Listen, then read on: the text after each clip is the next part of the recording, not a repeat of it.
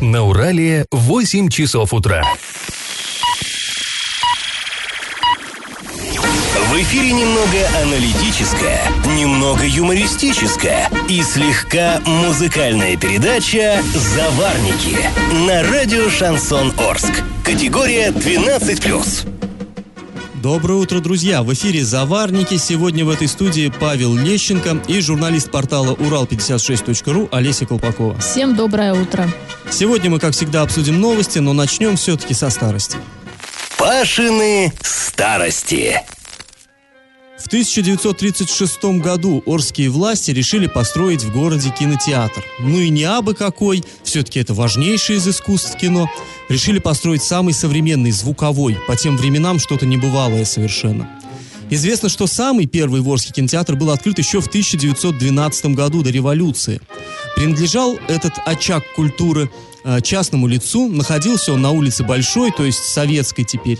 В каком именно доме, к сожалению, сейчас неизвестно. Устоял ли этот дом или был э, снесен, мы не знаем. Вероятно, после революции вот это заведение национализировали и продолжили крутить кино уже для простого люда. Но вот этого здания катастрофически не хватало. И вот что местные власти в 1936 году писали в Москву. Цитата. В настоящее время городское кино расположено в жилом доме. Вместимость зала 250 человек. Население из этого горсовет ходатайствует перед правительством о постройке в Орске звукового кинотеатра, стоимость которого с оборудованием составит 400 тысяч рублей. Конец цитаты. Ну, в столице этот проект э, в целом одобрили, но существенно переработали. И аппетиты арчан поумерили. Новое здание строить не разрешили, но разрешили расширить возведенное еще в 1934 году здание первого дома соцкультуры, ну так назывались ДК, на улице Советской.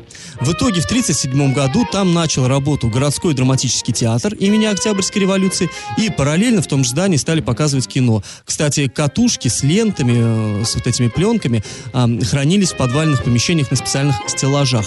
Ну, разговор про судьбу этого здания, которое большинству из вас известно как кинотеатр «Октябрь», мы продолжим чуть позже, а пока предлагаем вам поучаствовать в конкурсе. Скажите, как назывался первый Орский кинотеатр, который был открыт в 1912 году? Варианты. Орск, Русь, или Урал 1, 2, 3. Ответ присылайте нам на номер 8 903 390 40 40 или в соцсети Одноклассники в группу Радио Шансон Ворске. Галопом по Азиям Европам! Самая, безусловно, самая главная новость этого дня – это громкий коррупционный скандал э, в Оренбурге. Глава города Оренбурга Евгений Арапов задержан а, по подозрению в совершении коррупционного преступления. Об этом официально сообщает Следственный комитет России. Там э, сообщаются также некоторые интересные подробности. О них мы расскажем вам чуть позже, а пока к следующим новостям. Ну а теперь к происшествиям в Орске. 13 а, августа на территории Орска в районе станции Ущелье загорелся жилой дом. А, к ликвидации пожара привлекали от МЧС 12 человек и 4 единицы техники. А, огнем поврежден был полностью дом, сгорела мебель, вещи на общей площади 150 квадратных метров. Пострадавших и погибших, к счастью, нет. По факту пожара проводится дознание. Но вроде как предварительная версия, версия это поджог. Еще одна такая необычная, странная новость. В Орске возбуждено уголовное дело по факту угрозы убийством. 12-летняя девочка в поселке ОЗТП на улице Братской пошла в магазин. А, к ней подскочил 28-летний мужчина, местный житель, схватил ее за руку. Когда девочка попыталась вырваться, стала кричать, он достал молоток, стал ей угрожать молотком и выкрикивать угрозы. К счастью, в этот момент мимо проходили двое мужчин, э, и, к счастью, они оказались не трусами, они отогнали вот этого э, неадекватного товарища, и ребенка перепуганного э, привели домой, помогли девочке добраться до дома. Мама девочки обратилась в полицию, э, полицейские задержали подозреваемого в нападении. Оказалось, что он ранее был судим. Причина его агрессии неизвестна, полиция сейчас разбирается в этом происшествии. Повторюсь, возбуждено уголовное дело. В пресс-службе МВД сообщают, мужчине предстоит пройти судебно-психиатрическую экспертизу и уже потом ответить перед судом за то, что он сделал. Сейчас арчанин находится под подпиской о невыезде. Но администрация Орска объявила о том, что послезавтра, 16 августа, августа, в городе пройдет акция по наведению чистоты и порядка в рамках подготовки ко дню города. Принять в ней участие могут все желающие. Ну, раньше такие акции назывались субботниками, а теперь чиновники называют это чистыми четвергами. А, вот что сообщается на сайте администрации. 16 августа пройдет массовая генеральная уборка города в преддверии 283-летия Орска. Приглашаются юридические лица к уборке территории в зоне санитарной ответственности. Жители домов, частных домов, многоквартирных, э, к уборке дворов и прилегающих к ним участков. Я в теме. Глава Урска Андрей Одинцов э, в сопровождении журналистов посетил парк строителей, где ведется сейчас масштабная реконструкция. Напомним, весной этого года жители Орска выбирали, какой из трех городских парков нужно благоустраивать э, в рамках федеральной программы. А в первую очередь это парк Северный, парк Пищевик или парк строителей. Большинство арчан выбрало именно парк строителей, и сейчас там проходят работы. Ну и мы поинтересовались, будет ли какой-то заметный результат ко дню города. И вот что по этому поводу ответил глава Орска Андрей Андрей Одинцов. До Дня города, к сожалению, глобальных таких вопросов решено не будет. У нас есть график, по этому графику, в принципе, можно четко рассказать, что будет до Дня города сделано. К работе приступили практически по всем направлениям. Здесь нету практически там, что вот мы там один кусок делаем, второй не делаем. Работа рассчитана закончить до октября месяца. Самое главное соблюсти э, сроки, чтобы нам надо получить качество. Задача вот в течение сентября все работы закончатся. Сергей Аликович и Юрий Викторович, они здесь ежедневно. Я смотрю недельный срез. Они ведут ежедневную плановую работу. Если неделю назад э, здесь еще не были выкорчеваны деревья, не стояло ни одного бордюра практически, был произведен только демонтаж вот здесь бордюра, даже разбивка не была еще вся сделана. На сегодняшний день, вот вы видите, появились уже очертания, выставленные бордюры, есть отсыпанные дорожки. Работа идет. Получим в этом году мы хороший парк. Э, ну что же, будем надеяться, что все-таки получим мы в этом году хороший парк, прав глава. Ну, а мы напомним, что вообще э, в, связи вот э, с этим строительством, с этой реконструкцией парка было связано несколько таких вот странных моментов. Началось все с того, что сам проект реконструкции почему-то не показывали, отправили его уже туда наверх, но его не показали ни жителям города, ни даже депутатам законодательного собрания. И вот депутаты законодательного собрания предъявляли претензии администрации по этому поводу, что э, предлагается, так сказать, кот в мешке. Потом была непонятная история с тем, что тендер на благоустройство разыгрывался через э, почему-то ДК нефтехимиков. Э, и вот все вот это. И многие сомневались, что вообще что-то будет делаться. Ну, сейчас что мы можем сказать? Да, действительно, работы ведутся, техника работает. Действительно, масштабно по всему парку работают э, люди, э, техника, все это есть. Но пока вот так зримо э, понять, что же там происходит, ну, не получается. Пока ведутся черновые работы, выравниваются площадки, какие-то основания э, устраиваются и так далее для будущих э, строений. Будем следить за этой ситуацией, ну и, естественно, мы к ней еще не раз и не два вернемся. И как это понимать? С интересной инициативой выступил глава Орска Андрей Одинцов. Он предложил опробовать в нашем городе новую технологию ремонта многоквартирных домов с использованием асбестовых э, листов. Э, недавно наша делегация орских чиновников посетила город Ясный, расположенный недалече, и вот привезли оттуда такие идеи. По словам Андрея Одинцова, в Ясном вот эту систему для ремонта фасадов и крыш успешно применяют уже несколько лет. Цитата. В Ясном освоили технологию вентилируемых фасадов с утеплением. Во-первых, дом начинает смотреться по-другому. Он становится ярким, красивым, так как можно использовать различные цвета. А во-вторых, дом утепляется, говорит Андрей Одинцов. А, так вот, а, а, наш городначальник утверждает, что с, этой, а, с помощью этой технологии можно не только как-то сделать город понаряднее, но главное изменить параметры теплоотдачи. Особенно это касается, знаете, а, торцевых э, стен домов. Часто жители э, квартир угловых жалуются, что вот эти торцевые стены, они промерзают. И вот их предполагается, ну не только их, а вообще весь дом, конечно, тут э, частично не поможет. Дом обшивается вот этими асбестовыми плитами, которые выкрашены в какие-то яркие нарядные цвета и становится гораздо более теплым. Вот что говорит глава, еще одна цитата. «Мы смотрели дома, которые были отремонтированы уже 4-5 лет назад. Они в идеальном состоянии, проблем нет. Любой разбитый лист можно легко поменять. Самое главное, что фасад утепляется, становится э, здание более надежным. Ну, а, действительно, а, вот эти щиты, они, мы понимаем, ну, это как нечто вроде гипсокартона, только более толстый этот лист, ну и крашеный. То есть, если его вдруг там как, как-то разбило, то можно снять, а, заменить, не, не делая ремонт всей стены.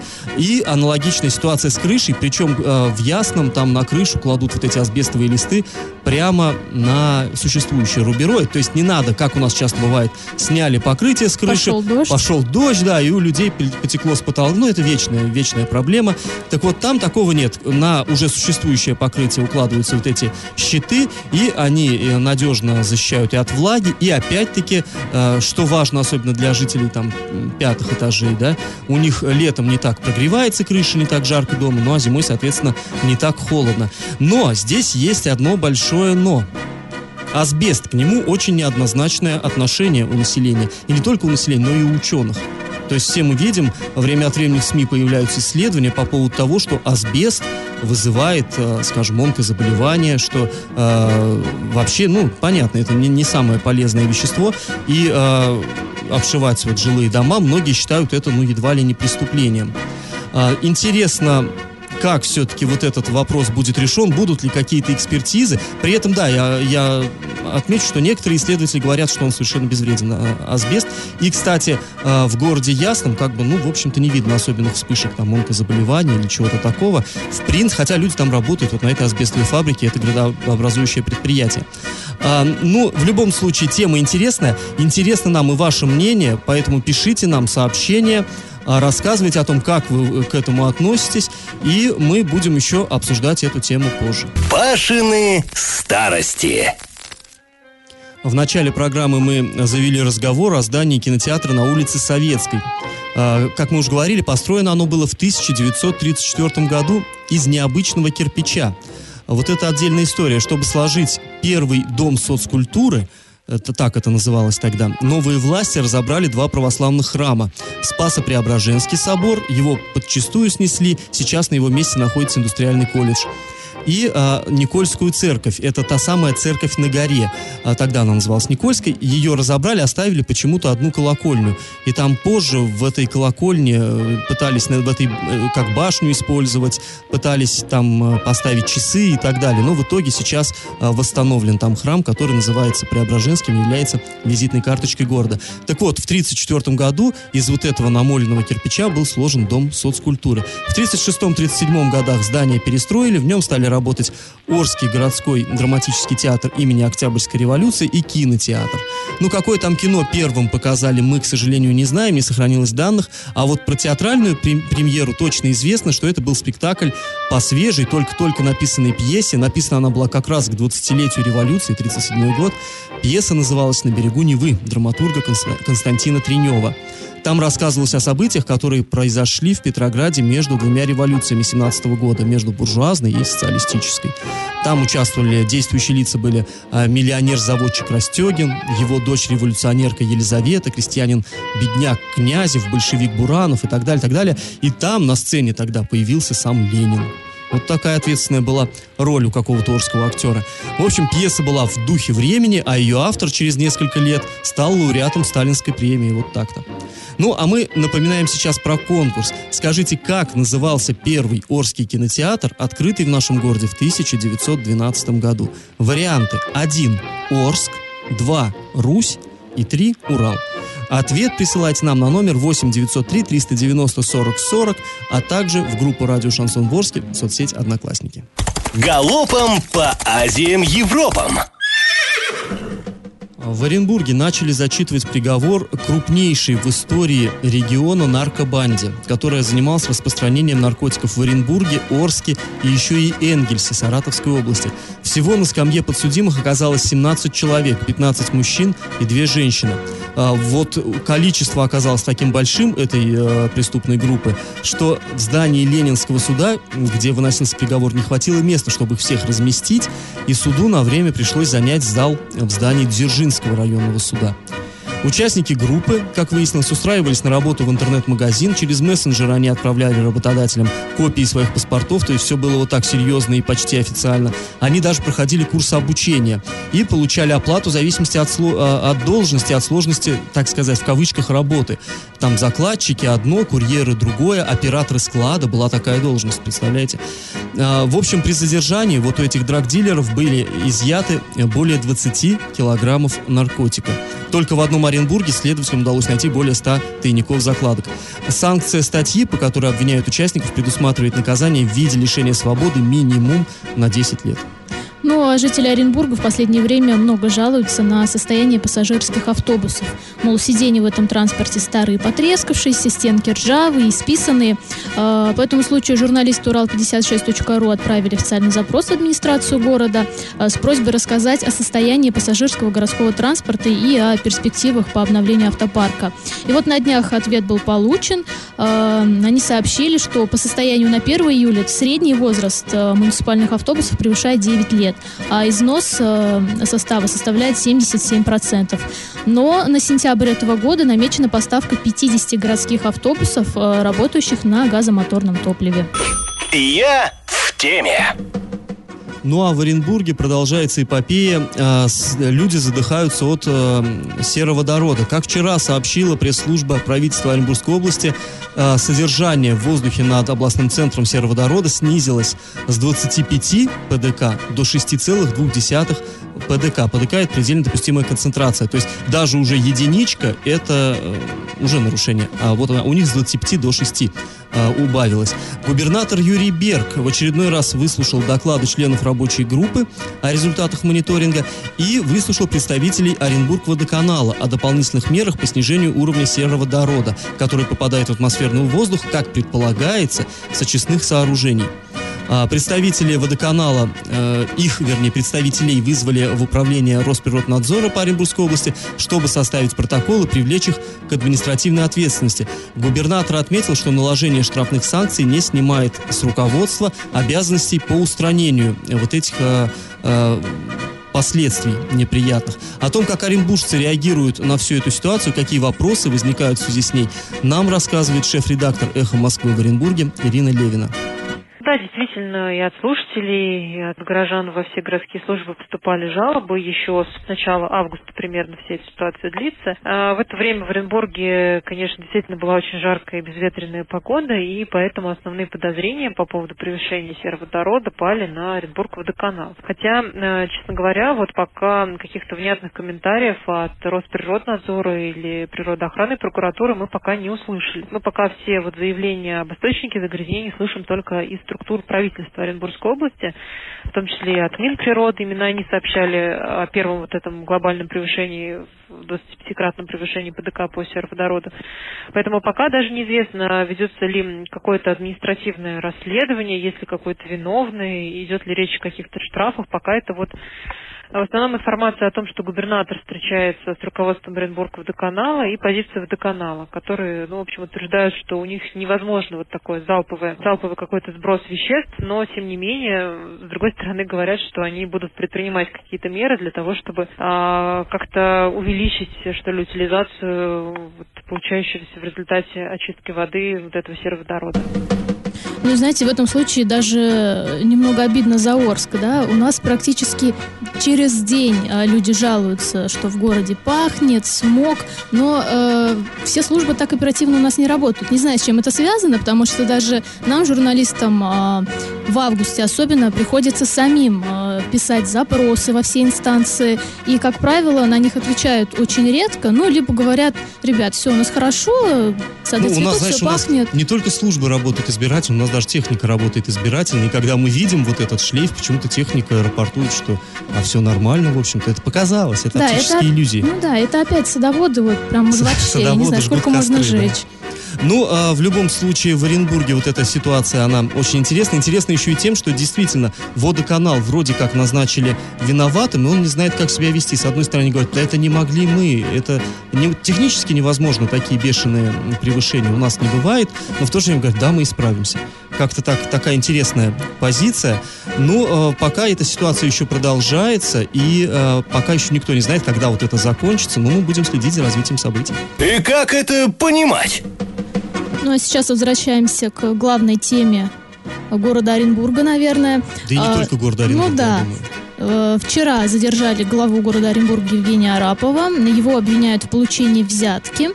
А, по версии следствия, в мае этого года Борисов, это его зам, в составе групп лиц по предварительному сговору с Араповым лично получил от гендиректора одной из коммерческой организаций взятку в размере 600 тысяч рублей.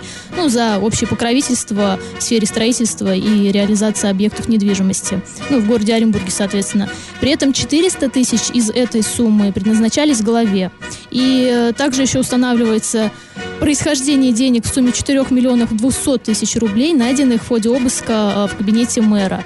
И стоит отметить, что Главу Оренбурга задержали прямо в больнице. То есть после того, как Борисова задержали, он неожиданно ушел э, на больничный, то есть прям влек в больницу. И вот сейчас там дежурят э, сотрудники следственных органов. Вот. Но пока ситуация напряженная, ну, так скажем. Вчера вот мы здесь в эфире зачитывали письмо самого Арапова, где он говорит, что он не может поверить в то, что произошло, mm-hmm. и никогда не мог такого предположить. Но сейчас, видимо, на подходе какое-то другое письмо. Тоже как-то надо ситуацию гражданам объяснить, потому что вчера Арапов, ну, говорил, что нужно возвращать доверие граждан, а тут доверие граждан, конечно, подорвано уж дальше-то и некуда. Ну, а вообще, друзья, интересная такая тенденция. Обратите внимание, в последнее время вот этих коррупционных э, задержаний стало как-то очень много. Кучно пошли. Угу. То есть не так давно мы помним и депутат Орского горсовета был задержан. И, кстати говоря, вот буквально на днях обвинительное заключение по нему передано в суд. Сам он пока присутствует на заседаниях горсовета, но суд будет решать его дальнейшую судьбу. Потом вот зам главы Оренбурга, потом сам глава Оренбурга. То есть, ну и мы еще не забудем про генерала, который сейчас раздает книги в библиотеке. Правда, ну это давненько уже было, но тоже коррупция, тоже это э, все мы помним. Ну, Минсельхоза. Ну, Мин, Минсельху, да, министр сельского хозяйства. В общем, в интересное время мы живем, друзья. Новость дна. В Октябрьском районном суде Орска рассмотрено уголовное дело в отношении двух местных жителей. Они оба умудрились украсть одну и ту же вещь. Началось все с того, что некая женщина пригнала на автомойку свою машину, заказала уборку салона. Сотрудник автомойки, э, убираясь, нашел под сиденьем золотое колечко, которое стоило 6 тысяч рублей. Ну, женщина просто обронила, а он подобрал. Но это кража, тем не менее.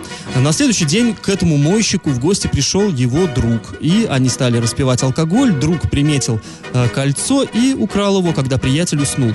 В итоге судом Октябрьского района они оба были признаны виновными в краже. Первый подсудимый был приговорен к обязательным работам на срок 120 часов, а второй, как выяснилось ранее судимый, рецидивист, к 10 месяцам колонии строгого режима. Раздача лещей.